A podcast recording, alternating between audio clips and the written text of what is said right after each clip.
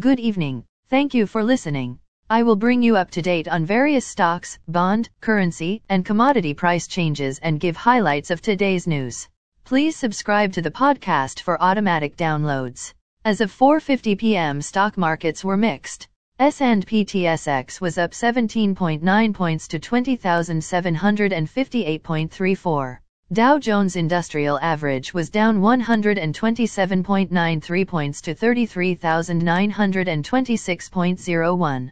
The Nasdaq was down 229.77 points to 12,573.36.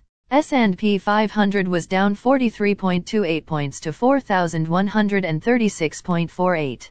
Asia and Europe. The Nikkei 225 in Japan is up 109.55 points to 27,511.6. The China CSI 300 is down 43.28 points to 4,141.63. The DAX in Germany was down 32.73 points to 15,476.43. The CAC 40 in France was up 67.67 points to 7,233.94. The FTSE 100 in London was up 81.64 points to 7,901.8. Commodity markets. Gold is down $53.10 to $1,926.95. Silver is down $1.22 to $23.54. Crude oil is down $2.65 to $75.96. Copper is down 5 cents to $4.08. Natural gas is down 7 cents to $2.44.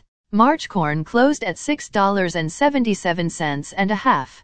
March soybeans closed at $15.32. March wheat closed at $7.56 and 3 quarters. The Canadian dollar is 1.3399. The Canadian 2-year bond yield is 3.84. The Canadian 10-year bond yield is 2.94. The United States 2-year bond yield is 4.28. The United States 10-year bond yield is 3.51.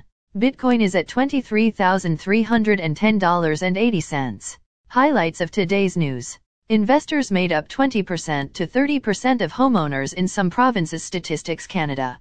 OpenText CEO says automation push driving growth amid inflation. Senate passes Liberals' controversial online streaming act with many amendments.